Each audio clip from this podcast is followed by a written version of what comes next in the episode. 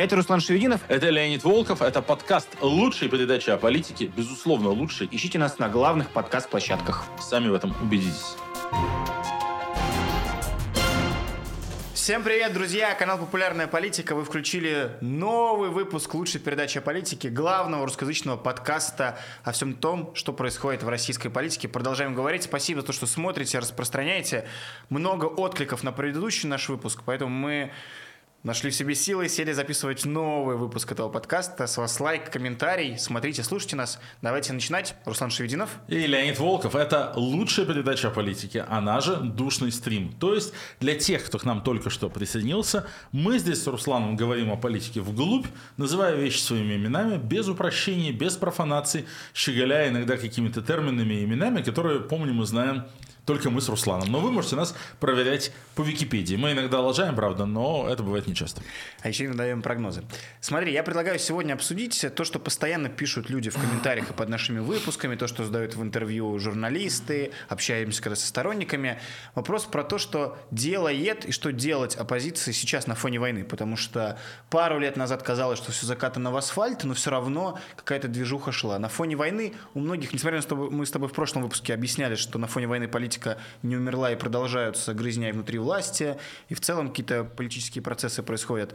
Но вот что оппозиция делает и делать э, ей стоит вот в такое время, когда некоторые говорят, ну а как вы против собственной страны во время войны? Вы что, предатели? Ха, это, конечно, интересный нарратив. Он, кстати, не очень продался, по-моему. А, они же, помнишь, когда вот только война началась, они прямо пытались вот этим Сергеем Бодровым-то всех да. замочить. А, вот это была вот такая важная идея, довольно важный нарратив, типа. Надо отставить все разногласия, ведь началась война. СВО, whatever. Надо забыть про все, потому что, ну как, сейчас Россия воюет, и ты не можешь быть. Ну и что? Э, два имени – так. Олег Кашин и Роман Юнеман. Mm. И где они сейчас? Вот, по-моему, два дебила, э, как бы задрав хвост, э, повелись на вот эту вот какую-то тупую совершенно историю. Кашин, причем совсем недолго, потом он как бы отмигрировал назад к своим каким-то очень странным эклектичным взглядам. А вот э, бывший политик Юнеман реально просто превратился в посмешище со своими зигометами из своей этой карликовой организации «Общество будущее», потому что они побежали куда-то там, значит, в Мариуполь, на в Мариуполь с гуманитаркой, да, и в итоге, ну как бы и из людей себя выписали, и в кремлевскую всю эту нечисть их никто не, не вписал, потому что кому они там нахрен нужны такие э, инициативные. И все, не, нет больше такого политика, нет больше такого движения, естественно, мы э, жалеть не будем. А больше все, никому эта идея не продалась, никто а Путину не удалось добиться даже того, чтобы люди начали как-то, ну, осторожнее, что ли, говорить. Ну, типа, вот там, э, российская оппозиция в 1914 году, угу. вот ей было очень сложно. Потому что все пытались найти какой-то свой язык. Только Владимир Ильич Ленин сидел, значит, там в Циммервальде, значит, где-то в Цюрихе, и, значит, клеймил империалистическую буржуазную войну, его никто не слушал. Он перебивался с хлеба на лук, у него отсохли все донаты – все, кто раньше ему слал деньги на его работу, перестали ему донатить, потому что реально казалось, что у него такая непопулярная точка зрения, uh-huh. что империалистическая война должна быть закончена и так далее. А Ленин, он не, не потому что очень умный был, он потому что был очень догматичен. Он как догматик, он как бы вот верил в собственные теории. Была теория о том, что вот там буржуазные классы значит, начинают империалистические войны, и поэтому значит, рабочий класс должен значит, этому противостоять, и тогда империалистическая война превратится там, в революцию, условно говоря. Он в это верил, и он как бы э, действовал по учебнику, невзирая даже на то, что этот учебник он сам для себя раньше и написал. Uh-huh. по своим да. собственным теоретическим статьям. А, удивительное стечение обстоятельств привело к тому, что он оказался прав – так, в целом, в общем, если не вдаваться в детали, которая заключается в том, что в его, из его теории следовало, что э, социалистическая революция, как следствие империалистической войны, произойдет в самых развитых странах, а именно в Германии. Он говорил, он считал, что война закончится революцией в Германии, а в России мы ее не увидим еще много поколений. Но, в общем, короче говоря, о чем это я? В 2014 году вот вся страна в патриотическом угаре. О своих плохо говорить нельзя. Все для фронта, все для победы. Все побежали, значит, там мочить э, немцев и австрияков. Зачем, не очень понятно. Из-за того, что там в Сараево убили эрцгерцога, это все вроде как не очень понятно, как кого касается. Но побежали. И политикам очень разным. Там был очень широкий спектр политических партий. Кадеты, октябристы, эсеры. Им как-то приходилось вот выстраивать. Потому что те, кто были против царя, не мог высказаться против войны. Mm-hmm. Не мог.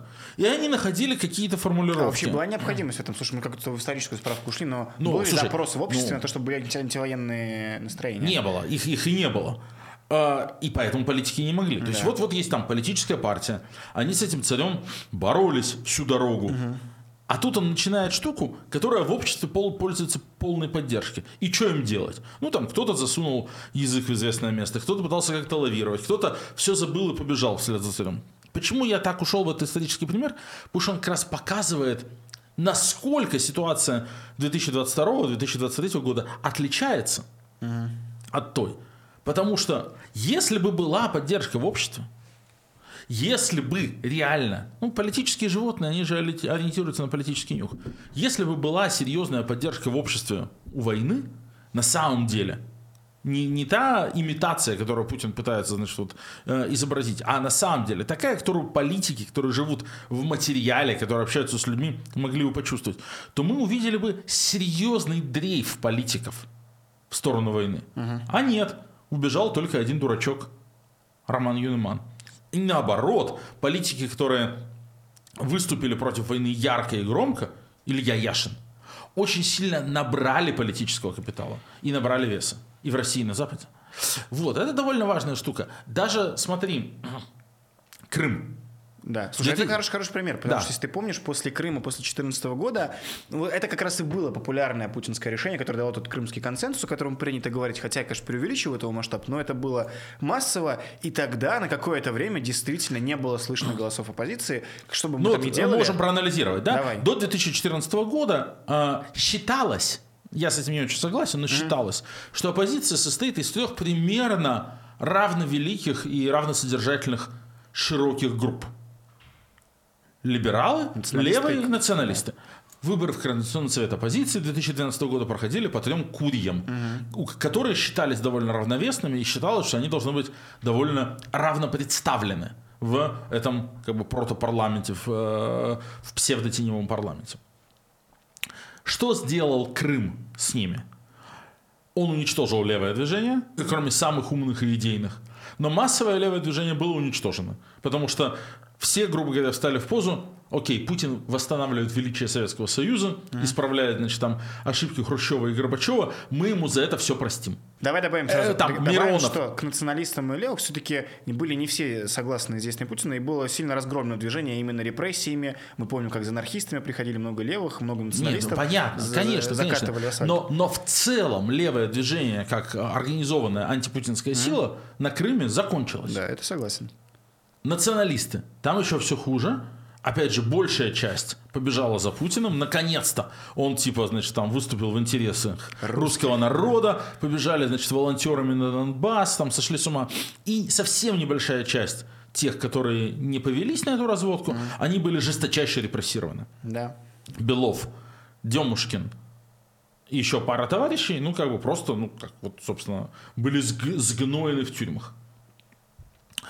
А, и только либеральный лагерь более или менее сохранил свою целостность. Были потери, я не буду там сейчас по именам называть, но было некоторое количество людей, которые пытались называть себя либеральными политиками, а, которые решили, что на аннексию Крыма надо ответить поддержкой, потому что, опять же, в обществе есть запрос, и общество а, да. радуется, но Немцов, Навальный, Алексей Навальный осудил аннексию Крыма самым первым и очень громко 16 марта он из-под домашнего ареста, между прочим, передал на волю большой пост, в котором как бы э, очень подробно разложил, почему это и преступление, и ошибка, и большая проблема.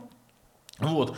А Немцов, Навальный и там все видные лидеры там, либерального лагеря очень, так сказать, четко выступили против аннексии Крыма, против того, что происходило на Донбассе, против вообще как бы любых э, нарушений территориальной целостности Украины.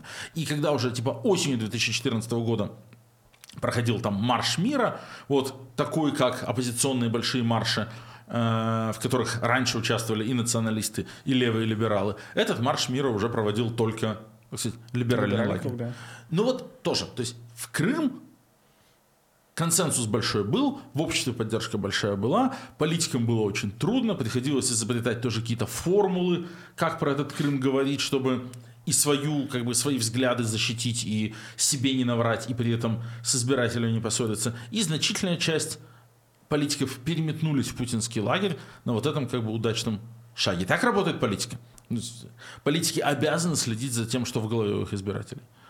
И поэтому еще раз я хочу сказать, что тот факт, что оппозиция не потеряла никого в 2022 году, угу. никого значимого, это факт, который тоже является на самом деле очень ярким индикатором э, того, что у Путина не получилось ничего с народной войной, с народной поддержкой, с э, народной мобилизацией и так далее. Но это мы говорим как э, сами участники оппозиционного движения, что вот не, не, не, не, не имели потерь на фоне всего этого. А давайте поговорим про фактор именно деятельности, про фактор общения с избирателем, общением с обществом, потому что, ну, очень я тут говорю то, что пишут, то, что есть такие нарративы, что вот все сейчас э, невозможно, никакая политическая деятельность именно оппозиционная, потому что внутри страны сажают, а будучи уехавшим из страны, довольно сложно ее вести для того, чтобы оставаться в повестке и быть актуальным. Да-да, конечно. Извините, пожалуйста, меня, дорогие зрители, но лайк все равно поставьте, если уже поставили, то не убирайте. Э, я действительно, отвечая на твой первый вопрос, mm-hmm. очень сильно растекся мыслью по древу, сходил и в 1914, и в 2014, ну, потому что надо было дать пролог. А вопрос-то был исходно про то, там, как выглядит оппозиционная деятельность, когда оппозиция разгромлена и так mm-hmm. далее. И как раз вот мой поинт был в том, что мы не потеряли никого из заметных оппозиционных политиков. Не было такого, что там, не знаю, там, условный Ройзман или там кто-нибудь еще, там, Милов или там кто-нибудь еще переметнулся бы там в лагерь. Все не так однозначно. Это значит, что мы не потеряли никого из оппозиционного электората, из противников войны. Угу. И это мы видим, скажем, по тем же цифрам. Ну, то есть мы видим, что происходит с нашей аудиторией, что происходит с нашими просмотрами там, в соцсетях, с просмотрами там, тех, тех же расследований и так далее. А, и это значит, что оппозиционное движение никуда не делось. Никуда не делось. Люди часто путают две вещи. Явление и внешнее проявление. Угу. Я пару раз уже приводил такой пример, но приведу его еще раз, он кажется мне наглядным. Есть такое нарушение, езда без прав. Так. Вот ты прибухнул, Руслан, и поехал куда-то. Угу. Тебя права отобрали. И второй раз куда-то... Осуждаем. И второй раз куда-то поехал. А у тебя прав уже нет. Тебя гаишник останавливает и... Угу. У меня весь спецприемник таких сидел. Да, да, помню тоже ну, таких. Ты тоже такие помнишь. А что будет, если ты забыл права дома? Поехал и забыл права дома. Ну, тебя гаишник остановит и либо отпустит, либо там штраф 500 рублей. В большинстве европейских стран ничего, никакой санкции нет. Визуально кажется одно и то же, да, ты вот и в той ситуации человек без прав, и в той ситуации человек без прав. Но в одной той ситуации человек лишенный права управления, а в другой ситуации права тебя никто не лишал, у тебя просто карточки нет. Визуально, визуально выглядит одинаково, да? Угу. Правда? Вот для гаишника сначала, пока он не разобрался в ситуации, пока он по базе не пробил, тебя право лишали или нет. Ты выглядишь одинаково. Чувак без прав за рулем. Но когда он посмотрит и разберется, то окажется, что это две совершенно разные ситуации. Вот к чему вся эта вводка. Люди путают. Люди смотрят визуально. Митинги в России не происходят. И им кажется, что это значит, что там, оппозиция разгромлена, протестного движения нет, протестных настроений нет. Это не так. Нет внешних проявлений протестных настроений. Протестные настроения есть, они никуда не делись, мы их фиксируем социологически. Это видно в поведении политиков, это видно в поведении людей. Просто, да, Путин ужасно эффективно всех запугал и, по крайней мере, на какое-то время сделал невозможным публичное проявление протестных активностей. Такое было не раз и в самых разных странах. А, эффект домохозяйки, которая, или домохозяина, а, который там, нет времени прибираться и заметает пыль под ковер и думает, что так станет чище. Ну, на самом деле, чище от этого, конечно же, не становится. Ну, и это все равно потом вытекает какие-то протестные акции. Просто, мне да, кажется, да, более радикальный характер, но все равно а, неизбежно. Протестный потенциал никуда не делся. Значит, он куда-то закопался. Работать с ним стало сильно сложнее. Работать с людьми стало сильно сложнее. И отвечая на вопрос о задачах оппозиционного движения, ну, они такие же. Надо работать. Надо с людьми разговаривать. Никто не обещал, что будет легко. Надо просто понимать, что это теперь задача, которая требует вот больших усилий. Вон мы запускаем штаб, сайт новых э, штабов Навального в браузере Tor. Да. Там через шифрованное супер трижды соединение, потому что, да, мы знаем, что из-за репрессивных усилий власти люди иначе будут бояться с нами работать через Россию, будут бояться иначе к нам из России подключаться на каждое действие надо приложить в 10 раз больше усилий. Когда мы делали президентскую кампанию Навального, и нам э, было нужно арендовать какие-то помещения угу. для встречи с избирателями. Ну, вот делаешь ты турне по стране и продаешь циркониевые браслеты или живую воду.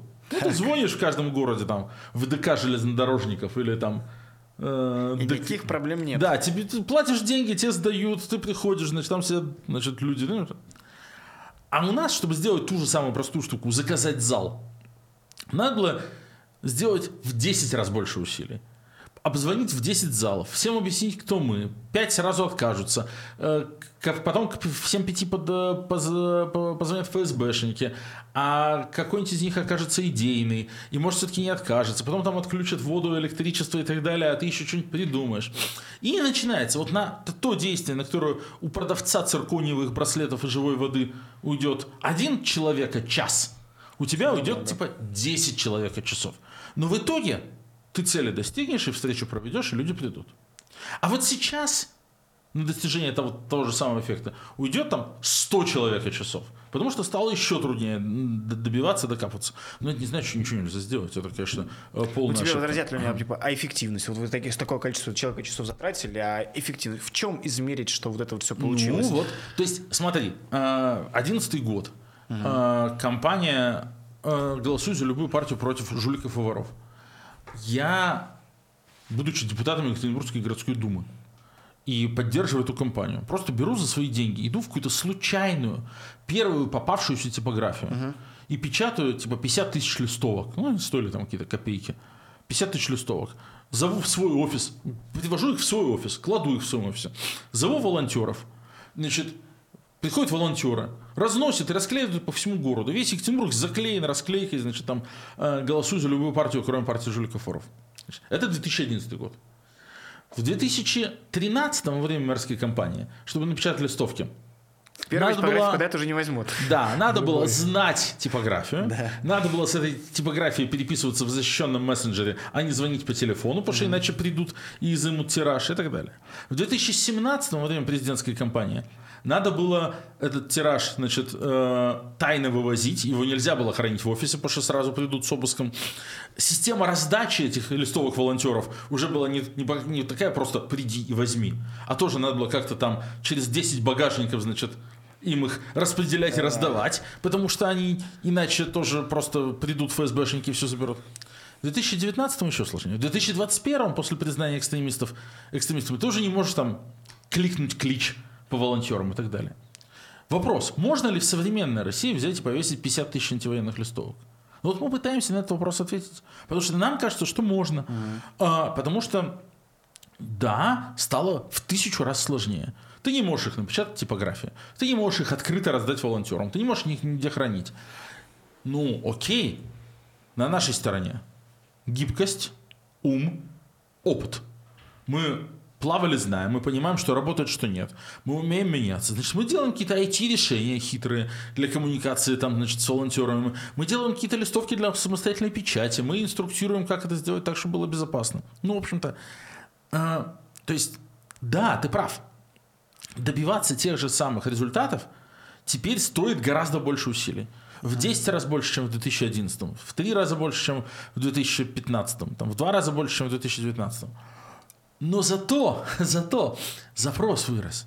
В 2011 зато не так много людей да. э, хотели в этом всем участвовать. А сейчас я-то верю и вижу в то, что количество людей, которые хотят протестовать, но не знают как, стало гораздо больше.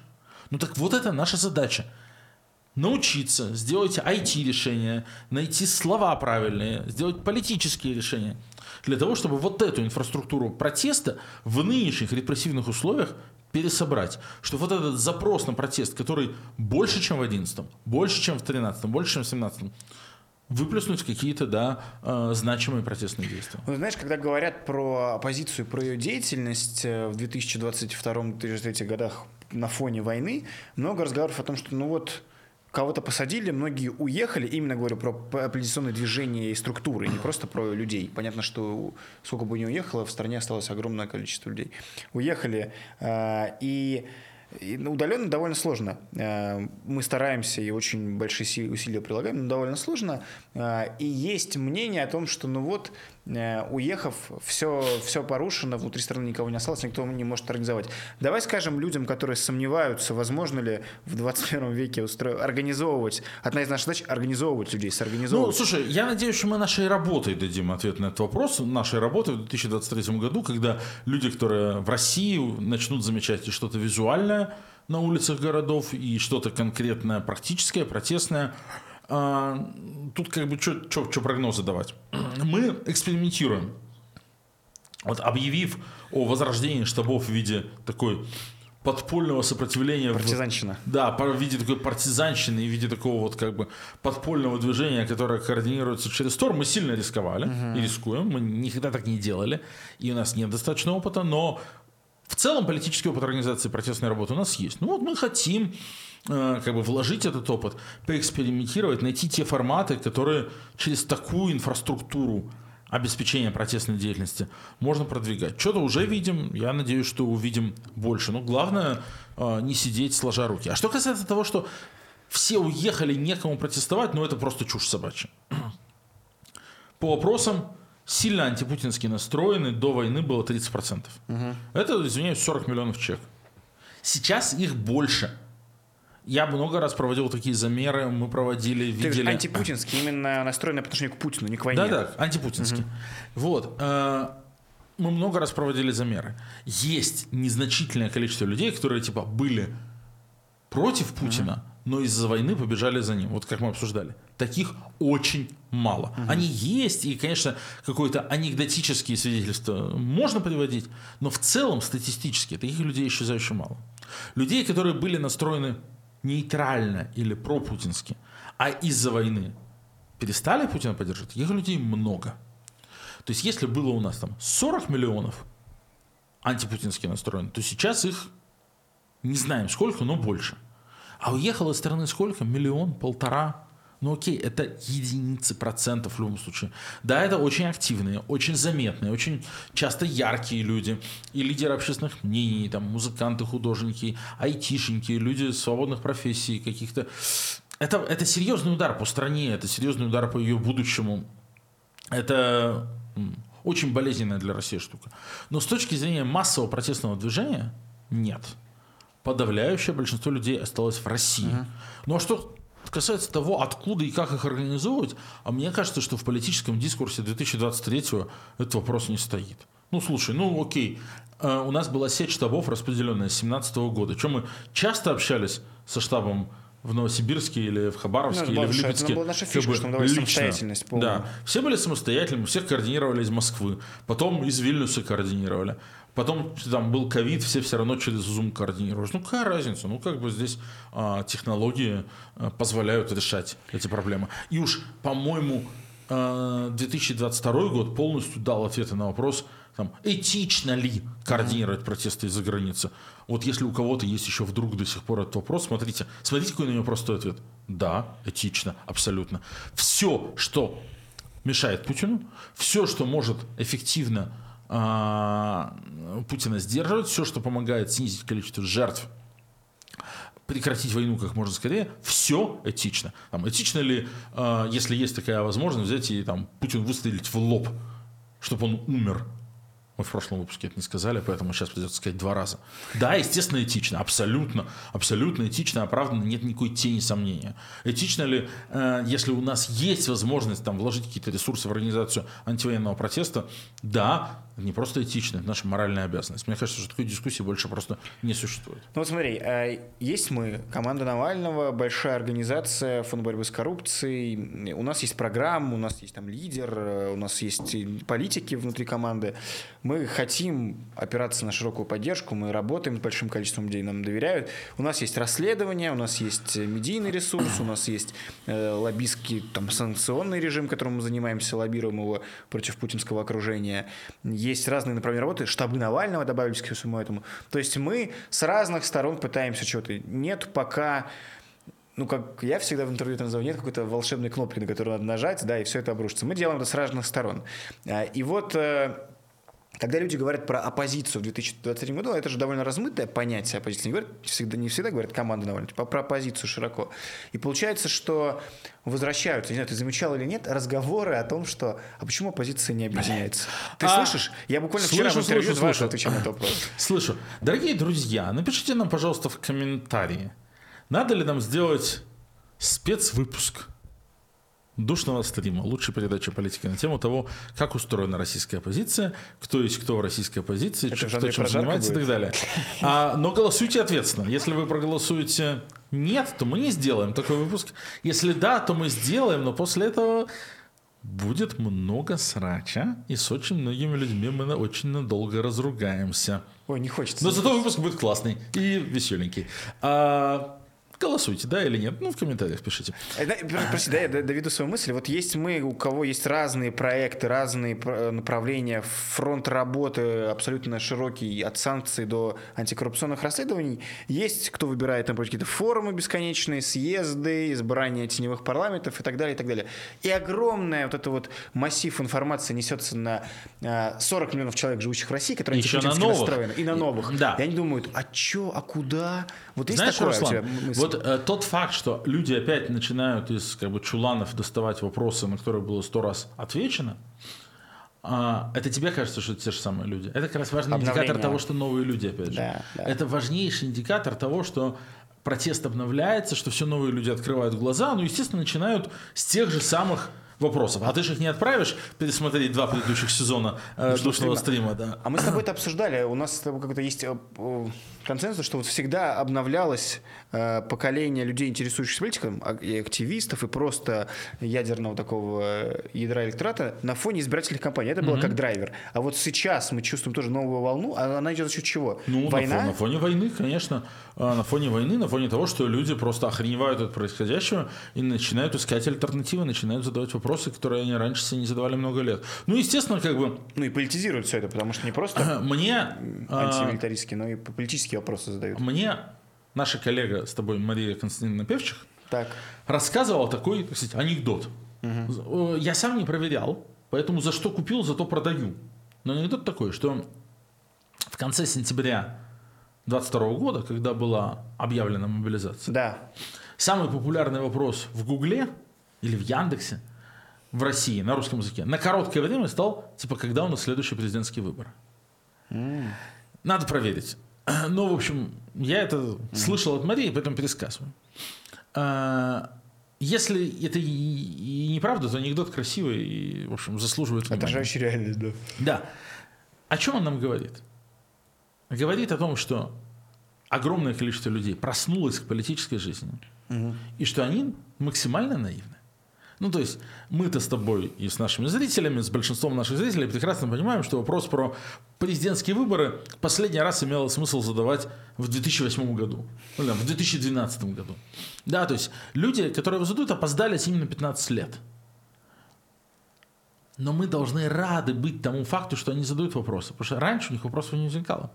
И потому что, очевидно, они соединяют точки. Угу. Они связывают ужасы войны, мобилизацию, то, что война пришла к ним домой, забрала там, брата, мужа, отца, с тем, с политикой, с политической жизнью, с политическим режимом. Ну и у них какое-то базовое представление о политической жизни, поэтому они там начинают думать, а как бы нам типа переизбрать Путина. Угу.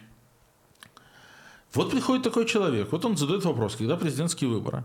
Он получает на него ответ в марте 24-го. Еще немножко гуглит. Может быть, понимает, что как бы на этих президентских выборах-то как бы ничего не светит и что ну, узнает, может быть, про фальсификации, про то, как все это там бесполезно, а, там, напрямую в них пытаться а, участвовать вот так вот в лоб, как бы. Окей, тогда какой следующий разумный вопрос? Какая альтернатива? Кто у нас оппозиция? И начинается. Пойди разберись, да? Да, да, да. И такое естественная потребность. А чё, почему, почему они, почему у нас нет просто оппозиции? Ну как, демократы и республиканцы. Власть было оппозиция. Бы удобно, да. Было бы удобно, да. В конце концов, было бы удобно. То есть это вот то, что эти вопросы задаются чаще и чаще, важный индикатор политического пробуждения общества. И мы с тобой, несмотря на то, что может показаться, что я тут немножко э, снобистски выступаю. Угу. Надо себя бить по рукам. Вот так, вот так, вот так, вот так, бить по рукам. И не допускать такого отношения ни в коем случае. Потому что мы не можем сидеть в комментаторской рубке, так сказать, говорить, а, смотрите, смотрите, вот там, вот там люди, которые ничего не понимали, надо же, вот они задают глупые вопросы, на которые мы-то все с вами знаем ответ уже mm-hmm. много лет. Ни в коем случае Конечно. так нельзя делать. Наша обязанность с этими людьми разговаривать, отвечать, объяснять, объяснять по сто раз одно и то же, понимать, помогать им влиться в протестное движение, в политическую жизнь и так далее. Иначе никак. Это э, там святая обязанность тех, кто считает себя э, частью оппозиционного движения, не отталкивать вот этих самых а, так сказать, новых людей с наивными вопросами. Новых людей не в смысле партии, а новые люди, разумеется. Ни в коем а, случае. Ни в коем. Вот, и поэтому вопрос, типа, почему вся оппозиция не объединится, ну вот давай дадим на него терпеливый ответ. Что ты говоришь журналистам я, обычно? Я, слушай, я говорю про то, что Э, во-первых, незачем, это звучит отлично, что все объединятся, но нет в этом никакого практического смысла. У нас есть наш фронт работы, которым мы занимаемся. Не очень интересно тратить время на какие-то круглые столы, форумы и так далее. Пускайте тут все цветы, пускай все делают все, что хотят. И вот сейчас э, Долго они говорили, то, что вот Навальный мешает им всем э, развиваться и монополизировал протест.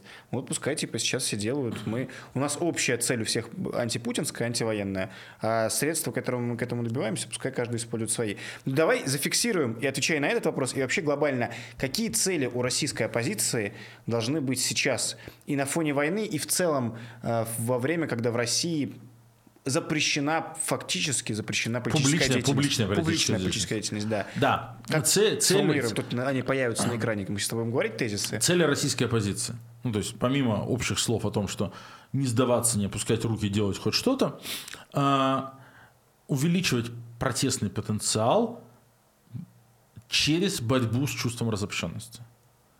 Путин... Раскрой мысль. Э, зачем Путин делает недопустимыми публичные проявления протестной активности.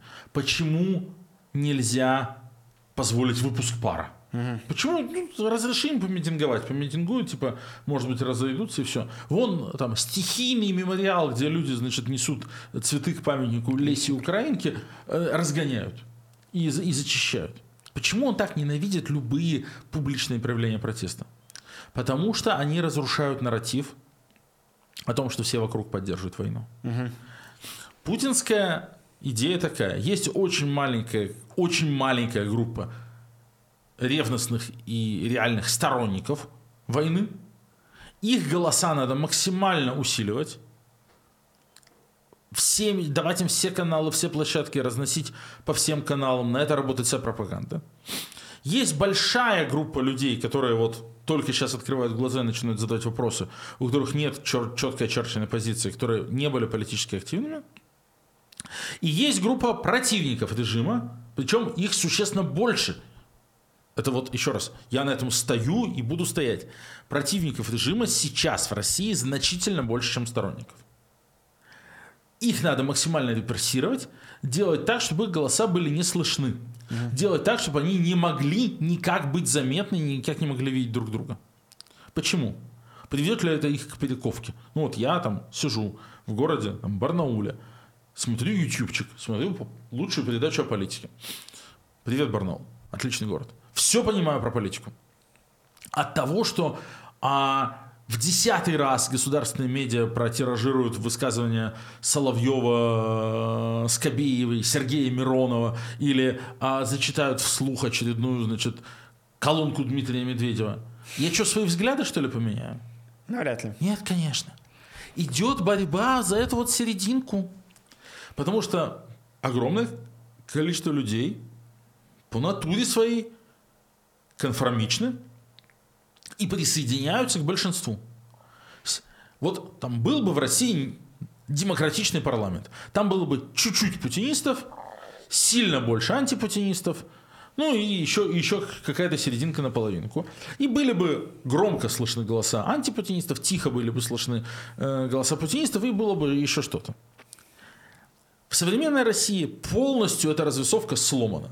100% публичного пространства занимают только голоса путинистов, 0% публичного пространства э, занимают голоса антипутинистов. И вот эта вся серединка смотрит на это, ну, как бы, и что? молчаливо соглашается, кивает. Угу.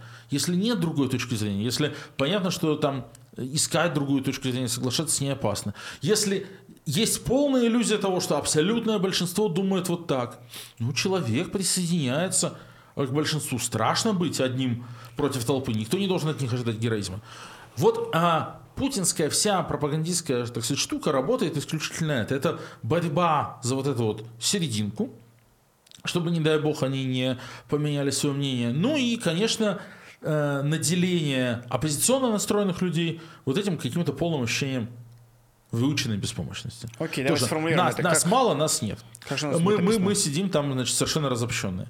Вот, вот с этим надо бороться. Поэтому, блин, наклеенная на водосточную трубу листовка ужасно важна, да, не потому что ее кто-то там прочитает, а если это даже не листовка, а знак визуальный, uh-huh. какая-то айдентика просто, мимо нее пройдет второй, третий человек таких же оппозиционных взглядов, увидит, поймет, о, так в моем подъезде живет еще кто-то такой.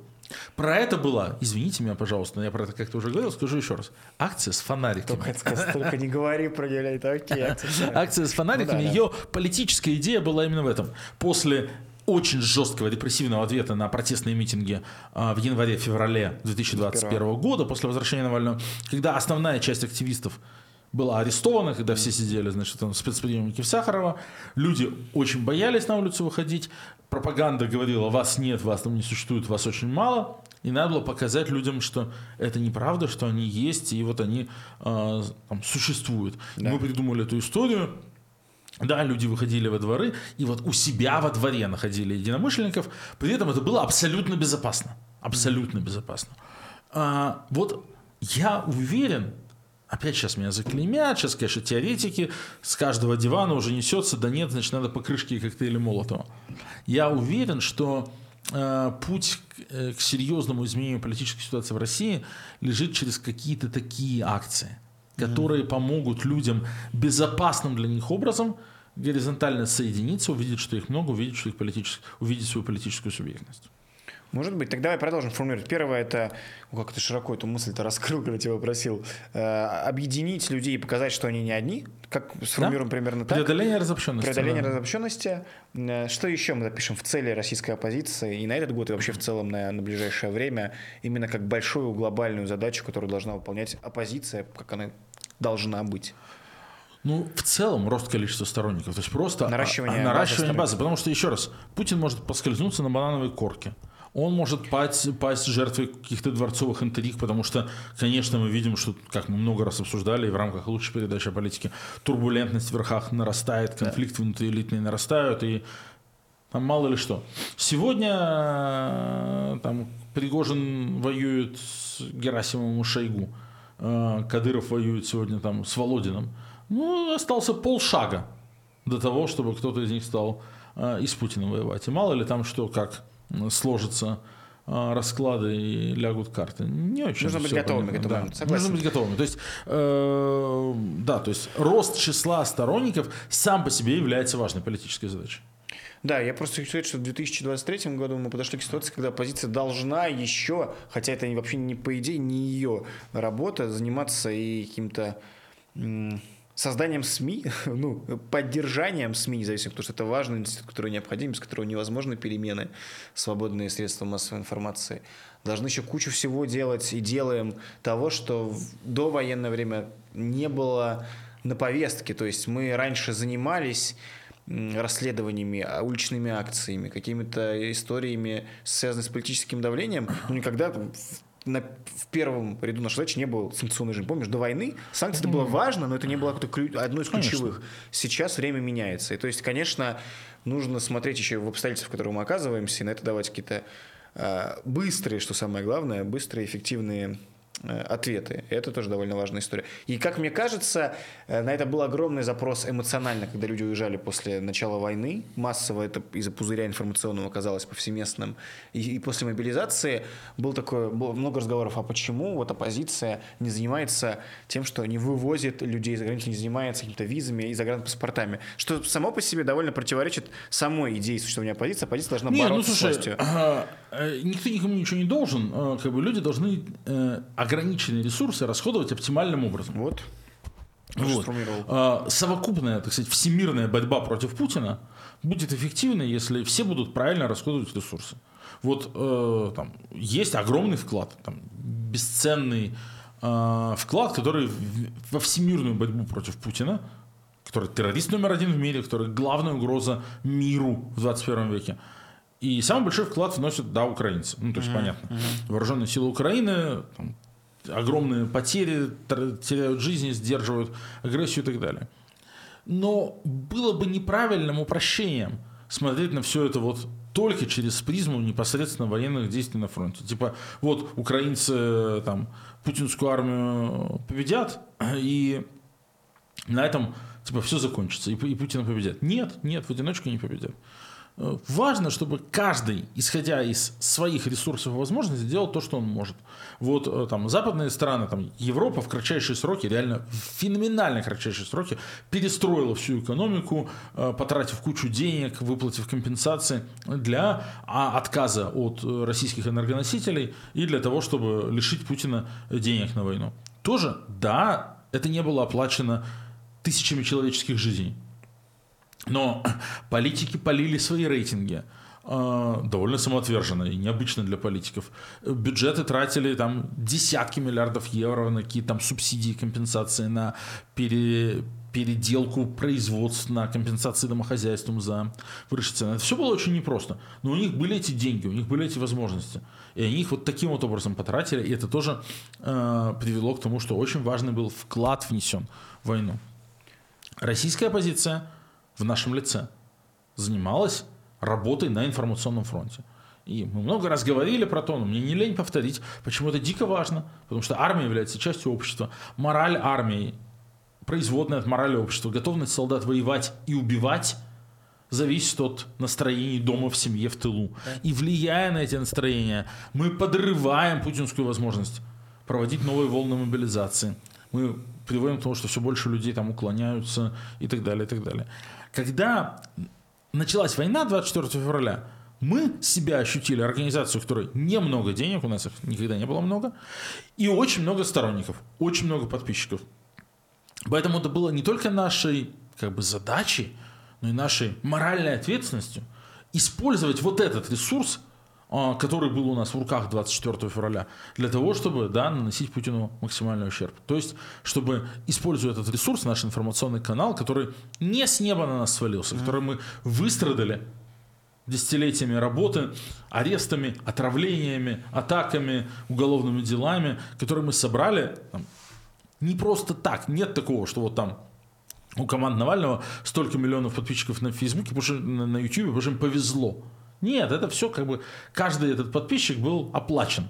Вот каждое расследование было риском, там, каждый митинг, благодаря которому получали новых сторонников, был а, огромным риском и так далее.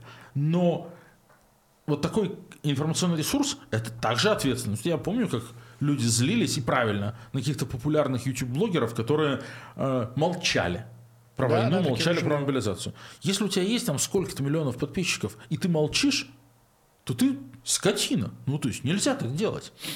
Это у тебя есть ответственность перед, э, перед людьми. Э, если ты против войны, ты должен говорить. Вот, вот, вот, вот мы и говорили, и когда мы видим изменение общественного мнения в России, мы знаем, что в нем есть и наш существенный вклад. А изменение общественного мнения жутко важная вещь, потому что она да, затрудняет Путину ведение войны и затрудняет максимально. Ну, окей, если бы мы потратили все наши деньги, которые у нас были на там, гуманитарные программы по, по релокации, ну, мы бы там релоцировали из России там, не знаю, 2000 человек. Это бы вообще не сделало никакой погоды, никак бы ни на что не повлияло, но мы не сделали бы там, того, что мы сделали а, в 2022 году. Ну, то есть всегда надо соизмерять как бы ограниченные ресурсы, задачи политические и как бы ну, вот возможности, угрозы, риски и, и так далее. То есть мы, я, я горжусь очень сильно нашим 2022 годом. Я считаю, что мы э, правильно сориентировались в этой трагической ситуации и э, наши ресурсы направили куда надо. Там, скажем, другие организации политические, у которых было, скажем, гораздо меньше влияния в информационном пространстве, но гораздо больше денег – ну, скажем, они занимались теми же самыми там, гуманитарными проектами. Ну, там, да. Прекрасные ребята из этого Free Russia Foundation. Ре- реально, ну, их никто не знает в России. У них нет YouTube-каналов на миллион подписчиков. Там, я уверен, что вот там среди тех, кто смотрит лучшую передачу о политике, как зовут э, там, руководителя Free Russia Foundation, Наталья Арно, ну, там, это имя знает, там, не знаю, 3%. Но зато у них там так получилось, были серьезные финансовые ресурсы. И они реально там просто какими-то козьими тропами э, вывозили из России тысячи активистов и им э, помогали. Низкий поклон, честь и хвала. Это как раз правильный пример того, как каждый на своем месте делает то, что он должен делать на своем месте, и почему не надо придумывать искусственных объединений, а надо каждому понимать, в чем его сила, в чем его слабость, и делать что-то такое, где сила может проявиться оптимальным образом, а слабость нерелевантна. Тогда совокупными усилиями, терпением и долгим трудом мы Путина у контрапупил. Давай, знаешь, в конце хочу еще коротенькую тему. Там Путин все возможные указы подписал о выходе из всевозможных международных организаций. Э, Россия, понятно, что не в вакууме существует. Россия часть большого мира. Сейчас Россия на задворках этого мира из-за действий Владимира Путина, из-за войны, которую он развязал. А одной из задач оппозиции, как мне кажется, и мы это стараемся делать, и будем делать и дальше, это объяснить миру в том числе, что не русские начали эту войну, что Владимир Путин начал эту войну, что это война не России, а война лично Путина э, и кучки олигархов, которые его поддерживают. Э, скажи мне, на твой взгляд, э, одной из задач оппозиции должно быть работа на международной арене. Я знаю, ну ты ей занимаешься в нашей команде, как раз работа на международной арене. Насколько она важна сейчас и насколько она реально в плане того, что вот там на Западе котируют и общаются с российской оппозицией, понимая, что это альтернатива Путина, и понимая месседж, который мы несем из всех своих утюгов о том, что русские против войны – это война Путина и путинского окружения. А, я считаю, что транслировать этот месседж очень важно, в том числе для будущего России. Угу. Ну и, слушай, тоже писал про это в Твиттере, широко популярная мысль, сейчас вот все цитируют статьи, интервью прекрасного политика, умного очень, дважды бывшего премьер-министра Литвы Андреса Кубилюса, который пишет про то же самое. Ну я повторю, конечно, это тоже важная идея. Идея о том, что типа, в России никогда ничего хорошего не будет – Путину максимально выгодно. Угу. Если западные политики, коллективный Запад склонится к консенсусу, что России никогда нельзя ждать ничего хорошего, если коллективный Запад не будет верить в прекрасную Россию будущего, то логический вывод, который он тогда должен будет из этого сделать, такой, окей, тогда надо с Путиным договариваться.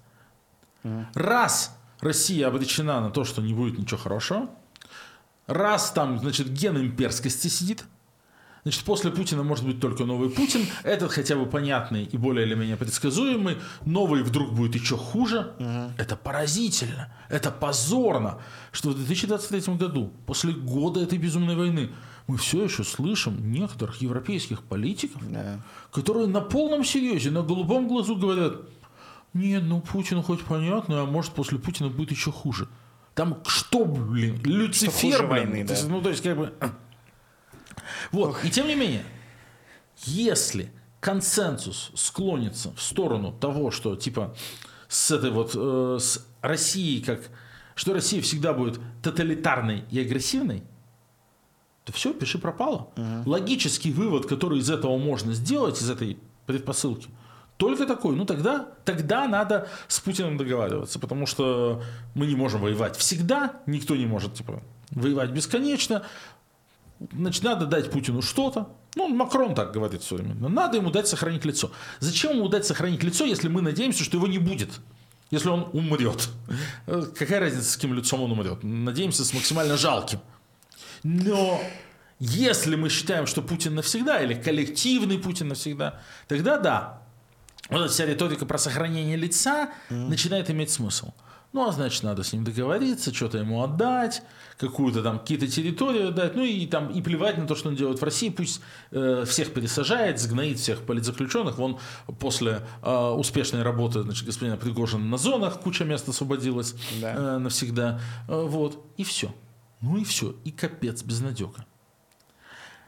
Если западные политики верят в то, что прекрасная Россия будущего возможна, то у них есть мотивация помогать Украине больше, угу. бороться с Путиным больше. Они не боятся будущего, которое будет после Путина. Они вместе с нами хотят, чтобы Путина не стало. Угу. Ну, а и работают тебя? на это. Слышать? Тогда у нас появляются шансы перспективы. Знаешь, это то, что называется самосбывающееся проклятие. Так. Вот, если мы верим, что Путин навсегда, то Путин навсегда. Если мы верим, что прекрасная Россия будущего возможна, то она возможна. А я думаю, что да, меня слышат.